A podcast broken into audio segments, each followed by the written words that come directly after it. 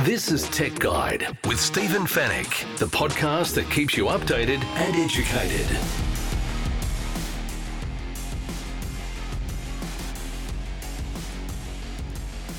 Tech Guide, episode 522. Hello and welcome to the show. Great to have your company once again. Thank you for listening. My name is Stephen Fennick. I'm the editor of techguide.com.au. On this week's show, Tesla has unveiled its latest product, and it's not a car.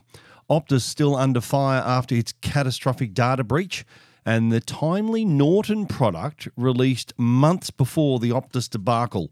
In the Tech Guide reviews, we're going to take a look at the new Sonos Sub Mini. Amazon's released a new read and write Kindle along with some new Echo speakers. And Bowers and Wilkins launched these new audiophile quality headphones. And we'll answer all of your tech questions in the Tech Guide help desk. And it's all brought to you by Netgear, the company that keeps you connected, and Norton, the company that keeps you protected.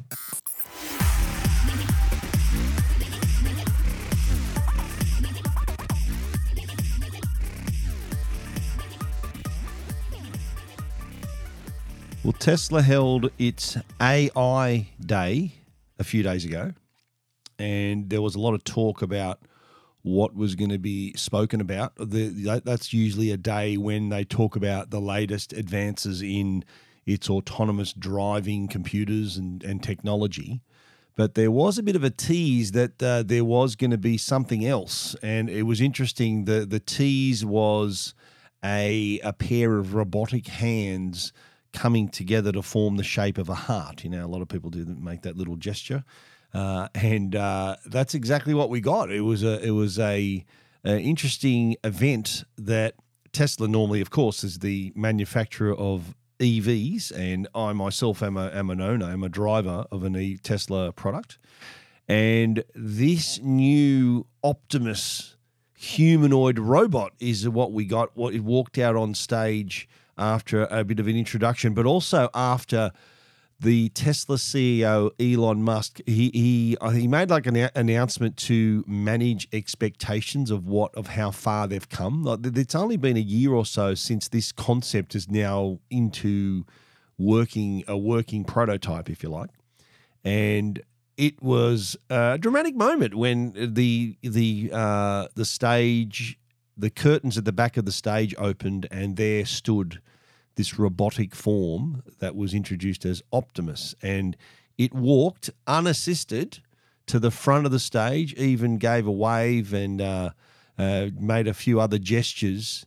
And I think Tesla said at the time that this was the first, before the robot walked out on stage, they said that this is the first demonstration without any support cables, any kind of assistance.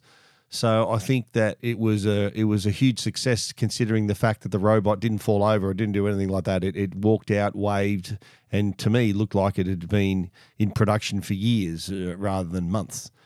Now, the robot is powered by the same system that runs Tesla's autopilot hardware in its cars. So it's coming from a point of this intelligence. So it's got this great computer on board. And obviously, artificial intelligence is on the agenda for it to make its own decisions and to think and to perform tasks. Speaking of which, that's kind of the reason why that's Elon Musk's thinking behind this robot, is that one day it could carry out and perform all these tasks and even become our friend. Because of that goal, he obviously wants to make it a mass production kind of product, and that would come in at about 30,000 Australian dollars, which I thought is actually quite cheap when you think about a robotic, a humanoid robot that can do these things. I think the key here to keep it at that price is the mass production. Is that he's going to treat this like another vehicle that they can set up a factory and pump them out, so that they're made in bulk and therefore keep the price down. Which when you think about it, imagine having that a robotic humanoid in your home that can do these tasks. The tasks that demonstrated were doing things like carrying boxes and lifting heavy materials and even watering a plant. It could pick up the watering can and walk over and water the plant. But down the track, the vision is that this is a robot that can do all kinds of things, cook and clean and mow the lawn and care for the elderly and even become a companion of sorts down the track as well. The robot itself will weigh 73 kilograms, so you wouldn't want it to fall on you, and includes a 2.3 kilowatt hour battery, which is located in its chest. And, of course, there's a computer on board, and it looks like a human. It's got a head, two arms, two legs, can walk, can do things. But down the track, you know, obviously walking was an achievement, but down the track, Elon Musk says this thing's going to be able to run and jump and do all kinds of things to be very handy around the home. Now, the AI Day was held a few days ago, as I mentioned, but it was also, and Tesla is quite open about this, it wants to attract engineers to the company, so some talent to help speed up the development process for Optimus. So this is a project that needs an entire team to develop, and they're hoping that this little demonstration will inspire people to come and work for the company that may have some interest in this field, and go to work. Now, as the Musk was mentioning during the whole proceedings, was that it's one thing to have a robot, but it's also, of course, it's another thing to have artificial intelligence, to give it a brain to be able to perform things and make some of its own decisions. And I think he even joked about this is not going to be like a Terminator situation where, you know, Skynet and they're going to become self-aware and take over the world. He went on record to say that Tesla's a public company, and if you don't like how this is going, you can sack me. So that's what he said as a safeguard, I guess, to him becoming this mad scientist. I'm not sure how he meant that to be, but yeah, I think it's an interesting move in the direction that we all imagined having this sort of thing in our lives. We've seen him in countless movies, and having a robot to perform those menial tasks in life, to be your friend, is something that could potentially, from this announcement of Optimus, could easily turn into something that it becomes a part of our daily lives. Something that we take for granted maybe in 20, 30 years' time. But for the moment, it is all pretty new, but it's still exciting, and the potential there is huge. And hopefully they'll have some assistance, get some engineers on board to develop this sooner rather than later. But for $30,000, I hope that price doesn't go up in the future. $30,000, I think that's quite reasonable. And depending on when they come out, of course, in the future, we'll see if that price sticks to that amount. If it's at that price right now, I would seriously consider getting one. So yeah, we'll have to see about that. But if you want to find out more and see what it looks like, the new Tesla product, the Optimus humanoid robot, there's some pictures at techguide.com.au. This is Tech Guide with Stephen Fennick.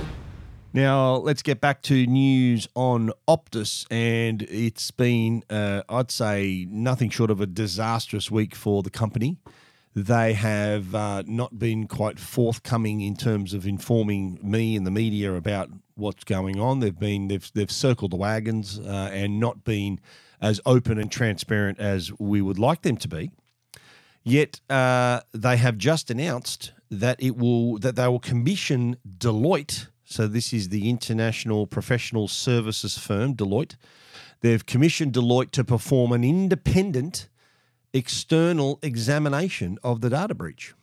This was a recommendation from Optus CEO Kelly Bayer Rosmarin, who was supported unanimously by the Singtel board. I'd say, personally, I think it was the other way around. I think the board probably recommended this, and Ms. Bayer Rosmarin put a name to it. But love to be corrected. And if Optus even wanted to reach out, they haven't done so all week or since it happened. No one word from Optus Media. I've done 400 interviews about this thing. I'm communicating more with Optus customers than Optus are themselves. So I'd love to hear from you guys, but. This is an interesting move, and it comes a day after, though, a day after Optus was accused by the Australian government of being uncooperative, can you believe? So they want, the government's been trying to reach out to get some answers and to try to get them in to talk about something helping these affected customers. And I think the Minister, Bill Shorten, came out and gave them both barrels. Said, look, you know, this is, you can't just run this in third gear. You got to help us. You got to help us help you. And Optus was not quite forthcoming. Yet a day later, here they're out with news that they're going to bring in outside help to run this forensic examination of the cyber attack. It's going to include a look at its security systems, its controls, and all its processes. And it actually mirrors what Samsung did. I wrote a piece on Tech Guide the other day about how Optus, how terrible Optus have been and how they should take a leaf out of Samsung's book.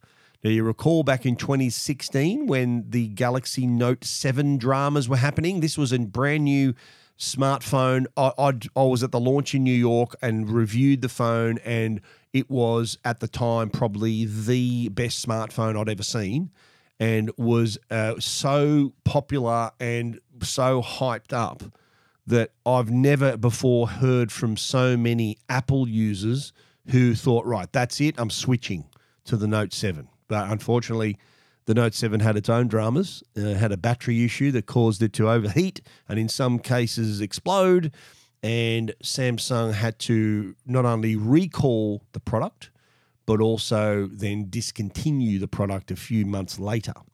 Now, it got to a point where Samsung had to, you weren't allowed on a plane with a Note 7.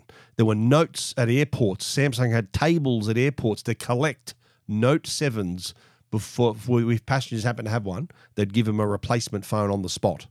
So as embarrassing as that was, Samsung took their medicine, were open and transparent about the whole situation. And I remember at the time, Samsung, I was talking to them every day. They were communicating with me. They were answering my calls, and that's how it should be. And we saw how that turned out. Samsung got through that brilliantly. Someone should write a textbook on crisis management, and Samsung would be the star of that book. Now, Optus have been as open and transparent as Samsung were, but they have, though, the call for an independent inquiry is exactly what Samsung did. So they are kind of taking a leaf out of the book here. At the time, Samsung appointed two independent investigators to run alongside its own investigations and to come up with why the phones were the batteries were playing up and exploding. And they all ended up coming up with all the same conclusion. So I'm really interested to see what Deloitte comes up with, and the fact that they're independent and that they can tell it like it is, that is a step in the right direction for the openness and transparency that we've been crying out for the past week and a half. It's been a struggle for Optus customers. Optus customers are in a panic, because a lot of them have had their details exposed, and not just their email addresses. We're talking licenses, passport numbers, Medicare card numbers, all the right ingredients for your identity to be stolen. Optus have come forward with a 12-month subscription to Equifax to check your credit score, but little else. And they're sending out these cryptic text messages, and it's just a... It could be handled so much better.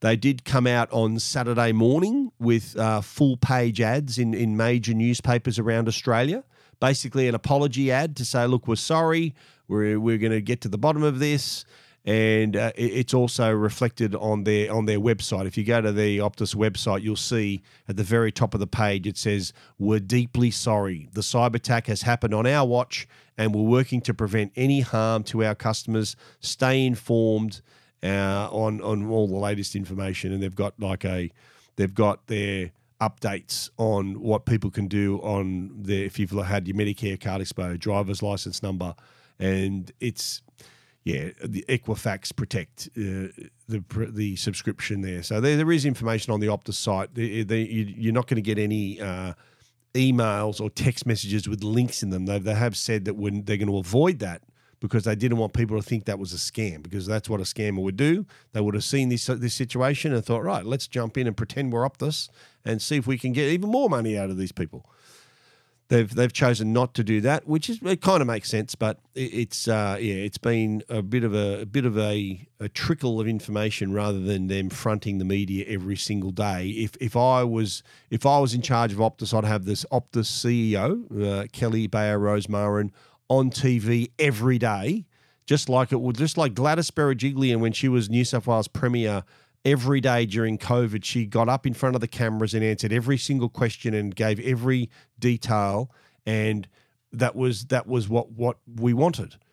I would have done the exact same thing. I would have had her talking to the media or in front of a camera every single day just to show that she hasn't. It's not all care, no care, all care and no responsibility. Would love to see something a bit more frequent from Optus to get on top of this major crisis that they're going to take some time to recover from. This is a massive dent to their reputation. I know that there are a lot of customers are leaving in droves the company to take their business elsewhere. So they've got a lot of work to do here, and hopefully it'll be all done sooner rather than later. If you want to find out more about the latest on Optus, you can head over to techguide.com.au.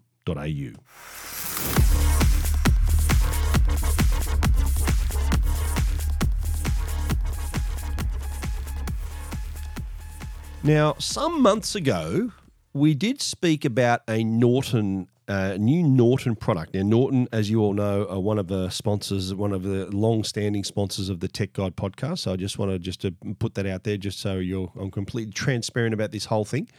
But they have a product that they announced back in June called Norton 360 Advanced. Now, internet security software, Norton make it, Trend Micro, McAfee, you name it. There's all versions of internet security software, and in Norton's case, it includes a VPN, a password manager, and many other features.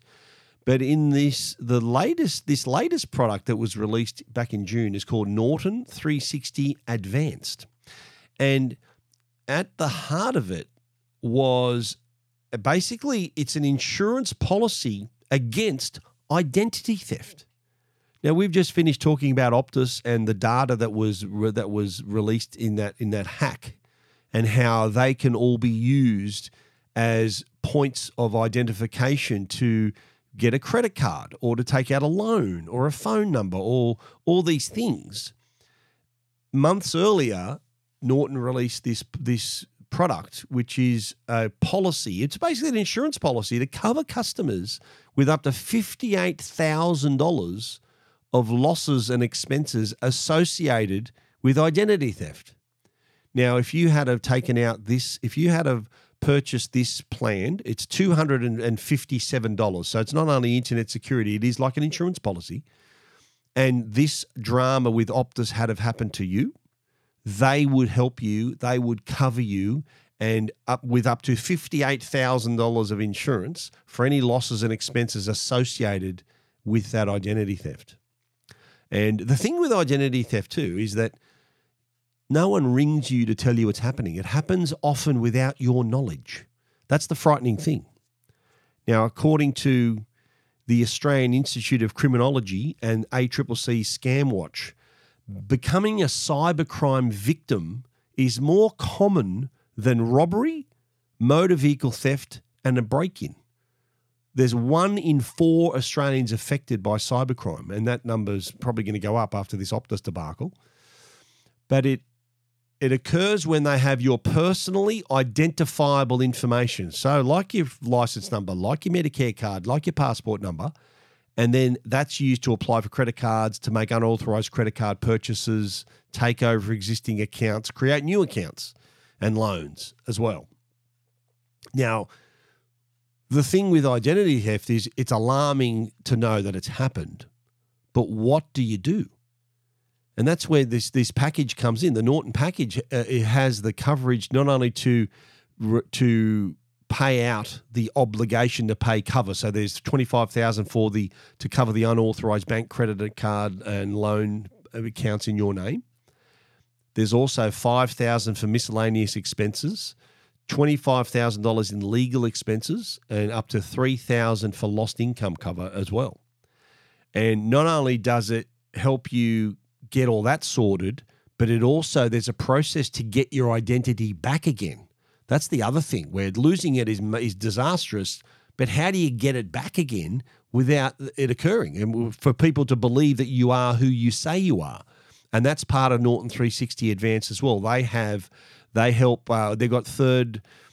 got agencies on call that can help restore your identity. So identity restoration specialists, they're on call 7 days a week to help get through and resolve these identity theft issues. So look, I think people should now consider this type of cover like their house insurance, their car insurance, and this is kind of a form of your everyday life insurance or identity insurance, which will give you some peace of mind. They also have things like dark web monitoring. So in the case of the Optus hack, a lot of the info was shopped around the dark web. Now, with a product like this, and the current Norton 360 does this as well, the dark web monitoring, if any of your details appear on the dark web, you'll know. They'll tell you that this password's appeared or this email address has appeared. So you know. There's even social media monitoring with the new Norton 360 Advanced as well, so that if there are people sniffing around your social media accounts, you'll be notified there as well. So if there's any suspicious activity on Facebook, Instagram, Twitter, LinkedIn, YouTube, you'll get notified as well. So this all-round protection is there. Norton 360 Advanced. If you want to find out more, you can check it out at techguide.com.au. Keeping you updated and educated. Tech Guide with Stephen Fennick. The Tech Guide podcast is proudly supported by Netgear. They're Australia's #1 Wi-Fi brand. If your home demands superior Wi-Fi, treat it with a masterpiece in connectivity. Bring your Wi-Fi up to speed with Orbi Wi-Fi 6E from Netgear. Orbi Wi-Fi 6E is the first and only Wi-Fi 6 quad-band whole home mesh system, opening an exclusive all-new 6 gigahertz superhighway that's fine-tuned to deliver unprecedented Wi-Fi speeds and smoother streaming simultaneously across the smart homes of today and tomorrow. It's Wi-Fi perfectly engineered. Wi-Fi 6E, the fastest Wi-Fi ever. Find out more at netgear.com.au/best Wi-Fi. And now, a Tech Guide review with Stephen Fennick. Kicking off the reviews for this week is a Sonos product, the Sonos Sub Mini. Now, you Sonos fans, and I'm one of them, you'll be really pleased to hear about this one, because if you have a Sonos Ray, a Sonos Beam, or a Sonos Arc soundbar, then you have a more affordable sub to add to your soundbar. Now, the sub is a subwoofer, so it adds that nice low frequency bass response, adds the thump to the explosions and footsteps and you name it, your music. And the Sub Mini is a smaller version. They've got a sub already that's quite big. It looks like it's a big square. It looks like a big zero. It looks like there's a gap in the middle because it has the opposing woofers, so that they're opposing for a reason, so that helps get rid of any distortion. The Sub Mini has a similar design, but it is cylindrical instead of square. But it still inherits that same technology with the dual opposing woofers, so you can actually see them through the oval shape opening on the front and the back of the unit. But this can link to your existing soundbar, but without taking up too much space. That's what I like about it. The Sub Mini is just 30.5 centimetres tall. It's got a 23 centimetre diameter, and it weighs 6.35 kilos. So not too big, not too big a footprint. And you know what? It actually looks quite nice. So it wouldn't be out of place in your lounge room, a bedroom, your media room. So it is pretty smart. Now, it's really easy to connect, of course, as are all Sonos products. You go through the app, it'll recognise we connected to our Sonos Beam soundbar, which is the Gen 2 Beam, and it recognised that was already on the system, but then it sort of, hang on, there's a new sub here, Sub Mini's here. And interestingly, setting it up, there's a new process. So rather than you scanning a QR code or typing in a number or whatever, you scan the top of the Sub Mini like you're making a payment with your iPhone. So it's like a tap and go payment. So that's using the NFC there, near field communication, and all the necessary info and everything else is all then uploaded to the app and linked then to your account, to your system. And away you go. It took minutes to add it. That's why a lot of people, things like the serial number, all that information was all uploaded just by tapping on the top of the unit, just like you're making a payment. That helped the process. Now, when connected, I've got to say it did add some nice punch. Like we were watching Jurassic Park, that scene where the T-Rexes are coming. The T-Rex comes out of the pen, and you hear the footsteps, and that was really nice. But also, of course, we had to watch some Star Wars on it as well, and the booming battles were quite good. And we listened to some music. We put in a bit of the song that stood out for me. That's got a really nice bass line. Is Another One Bites the Dust, Queen, that iconic track. And that sounded brilliant when hearing it through the Sub Mini and the Sonos Beam.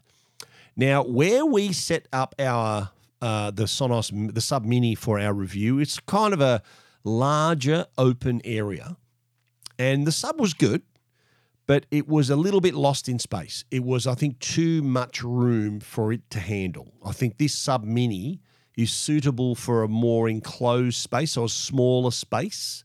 So if you've got this really big open area that you're watching, that you want to use the Sub Mini, then it'll work. You'll hear the bass, but it's not as good as what you would like it to be. Well, not as good as I would like it to be.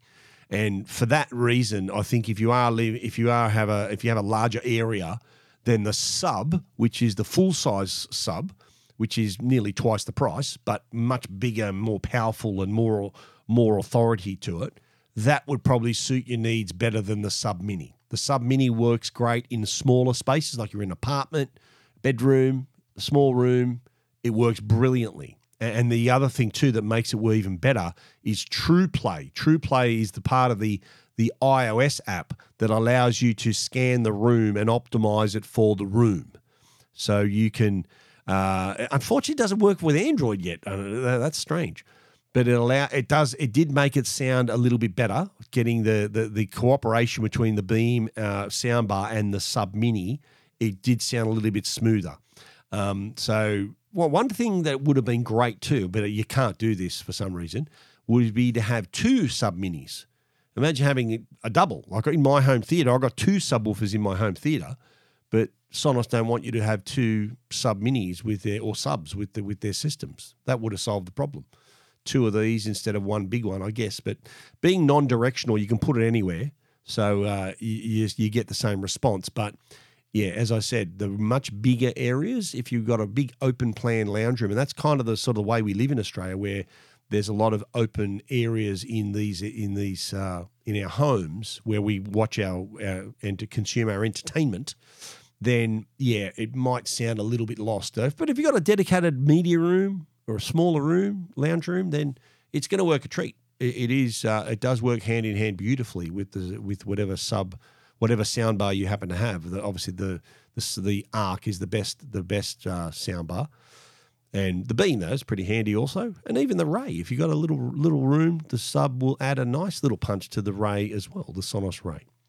So, yeah, I think pretty good in a small space. Larger space, it'll still work. You'll still hear it and appreciate it, but I think you'll sort of probably be better served with the full-size Sub. The Sonos Sub Mini is priced at $699, but the full-size Sub is $1,099. Not quite twice the price, but, yeah, nearly there. But, yeah, if you have a larger space, I'd recommend skip the Mini, go all the way. If you've got a smaller space and, you don't want to play it too loud, the Sub Mini will definitely do the trick. It's a nice-looking unit too. It really fits into any kind of decor. The Sonos Sub Mini, check out our full review at techguide.com.au.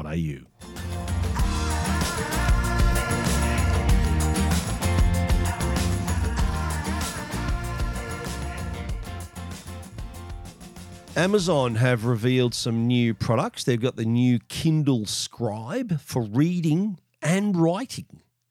But they've also got, and we'll start with, the improved Echo speakers. Now, Echo smart speakers, I've got to say, we're an Alexa family here. We've got lots of speakers. I've got the Alexa, the Echo Show, the 15-inch on my wall. I'm looking at it right now. So it's like a framed, framed screen that has all my info. I can talk to it. But the other most popular speakers in the Echo range are the Dot speakers, and they're those the spherical-looking speakers, the Echo Dot and Echo Dot with clock, and that means you can see the time. These have been re-engineered. They look the same, but they've been redesigned on the inside to offer better audio quality. Now, what they've got is a custom full-range driver to deliver clearer vocals, double the bass response, but all contained still in that same spherical form factor, which has proven to be quite popular. The speakers also have new sensors that make it that offer a more contextual Alexa experience, so that they can be even more intuitive, sort of have a greater smart home functionality. So they'll cooperate with other products and a little bit better. For example, you can ask Alexa to turn on a fan when it gets to a certain temperature. So it'll know the temperature, and because you've told it to turn on at a certain temperature, it'll do that for you. So that's kind of taken it a step further. There's also a new accelerometer that's added tap gesture control, so you can touch the top of the speaker to pause and resume the music. Echo Dot with clock has all those exact same features, but it has the clock and LED display on the side, and it's got high-density dot technology, so you get a more vibrant numbers and digits on the front, and makes it easier to read as well. But as well as seeing the time, Echo Dot with clock now can display song titles and artist names, the weather, the result of a calculation if you've asked Alexa to perform a calculation as well. So yeah, that's pretty good result right there.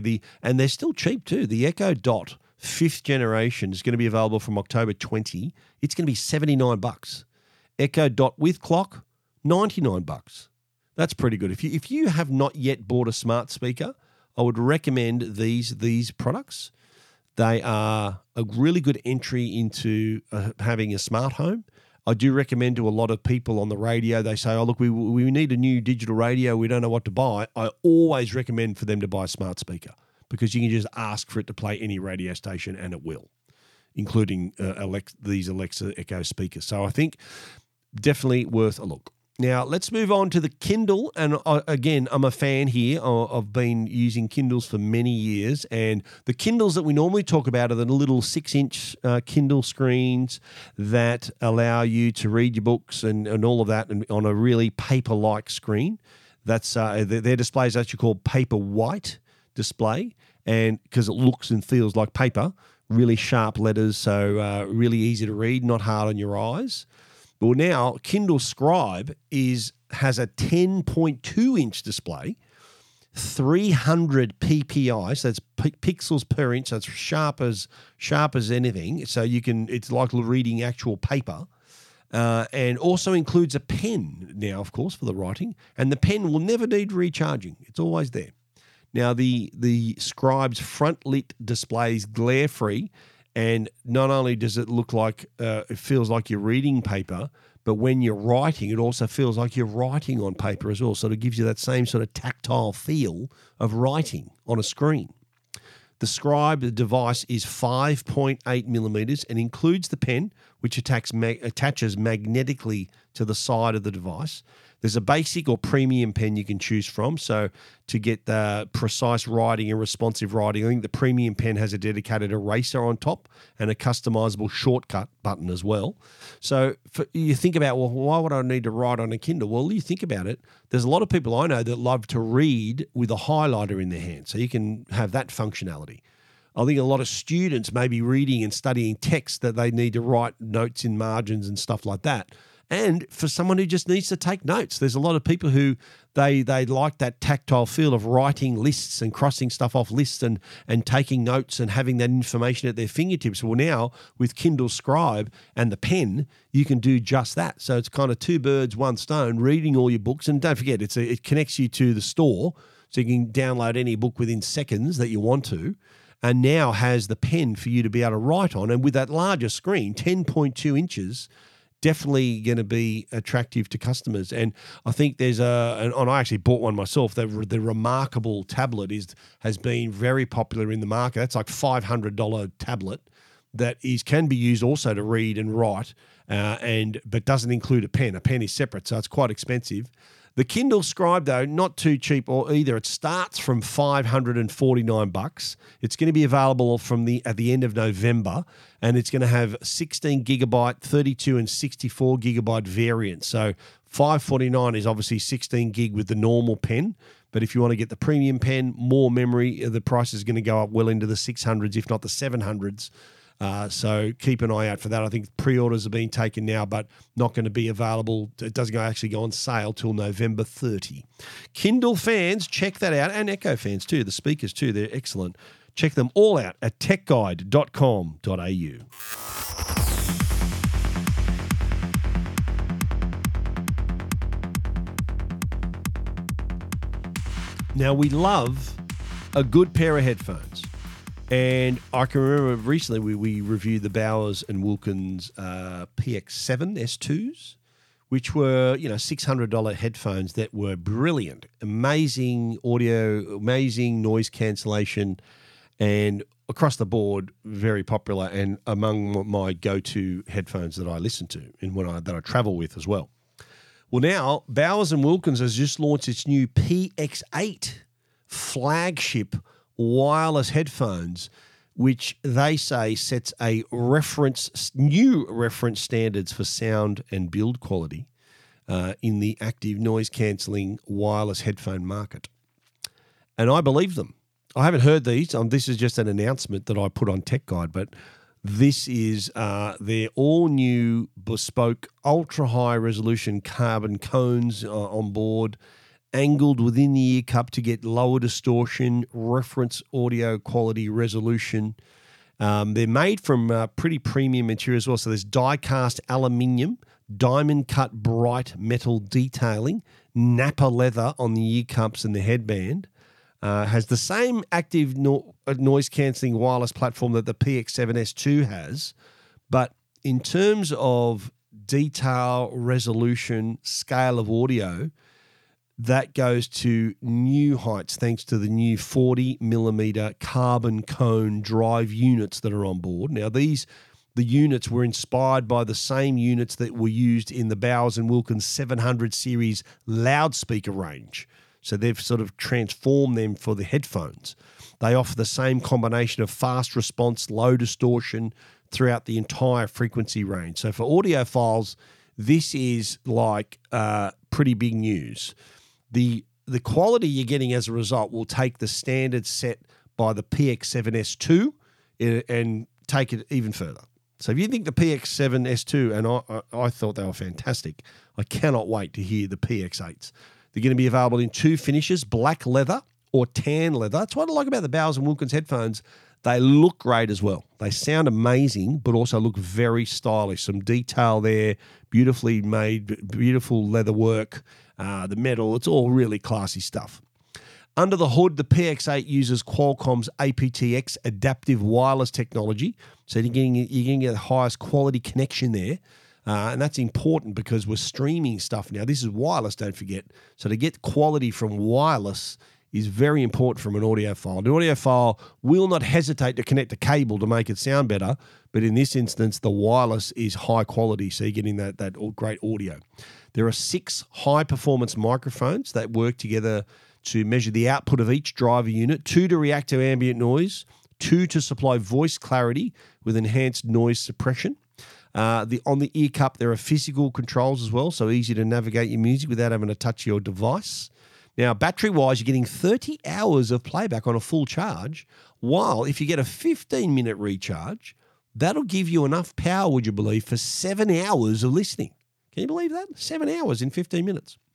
Now, to coincide with the launch of the new PX8 headphones, Bowers & Wilkins have also upgraded the music app. Now, with the new app, users will be able to stream their chosen music service, including the high-resolution services. There'll be support for Deezer, QBuzz, and Tidal from the get-go.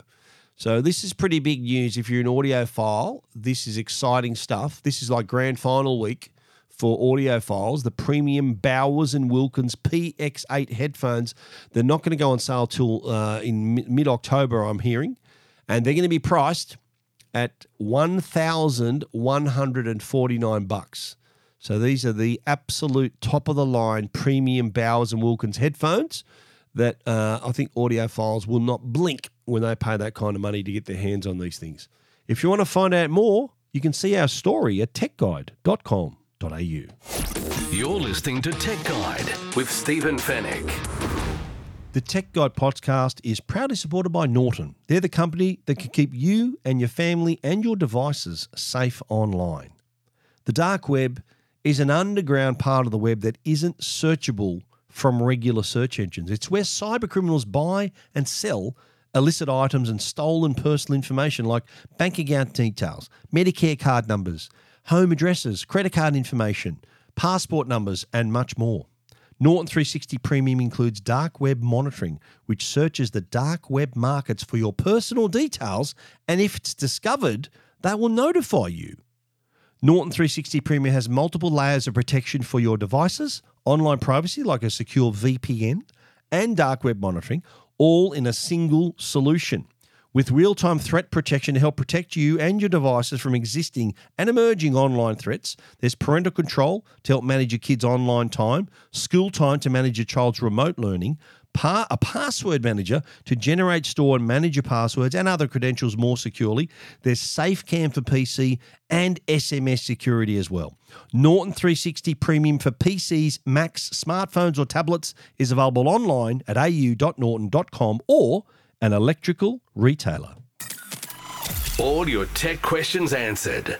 This is the Tech Guide Help Desk. The Tech Guide Help Desk brought to you by Belkin. Belkin, with the iPhone 14 being launched, Belkin have got all kinds of accessories, MagSafe products, chargers, because you don't get a charger in the box anymore. Buy one of their GAN chargers, much gives you a really fast charge.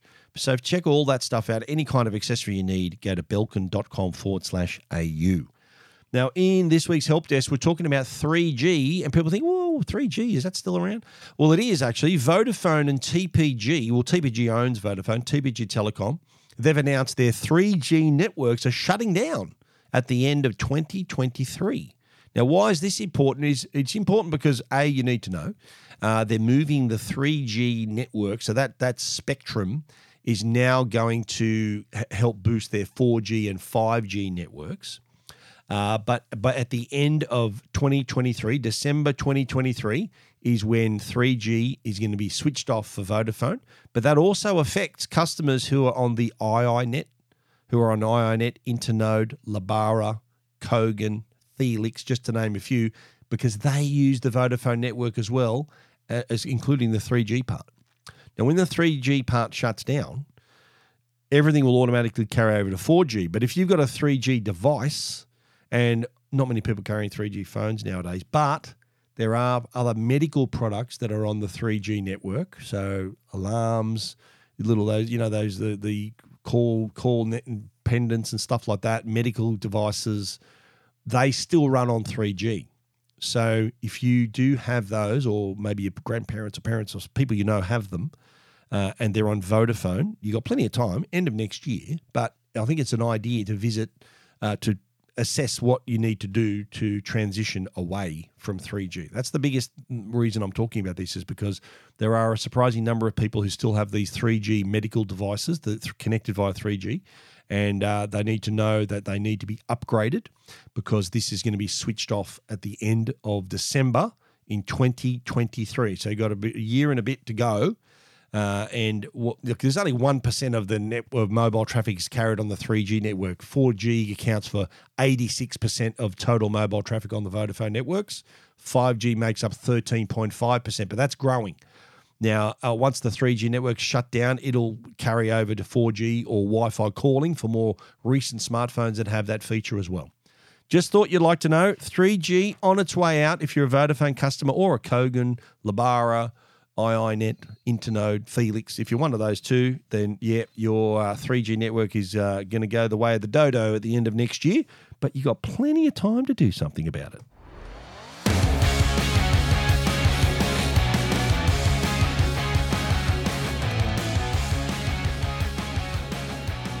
And that is full time for Tech Guide episode 522. Thank you very much for listening through to the end.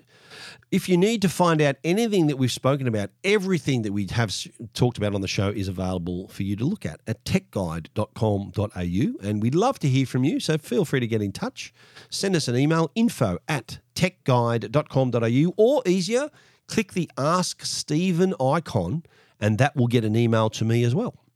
We want to give a special mention to our great sponsors, Netgear, the brand you can trust for all your Wi-Fi needs, and also Norton, the company that can keep you and your family safe online. More important today than ever before.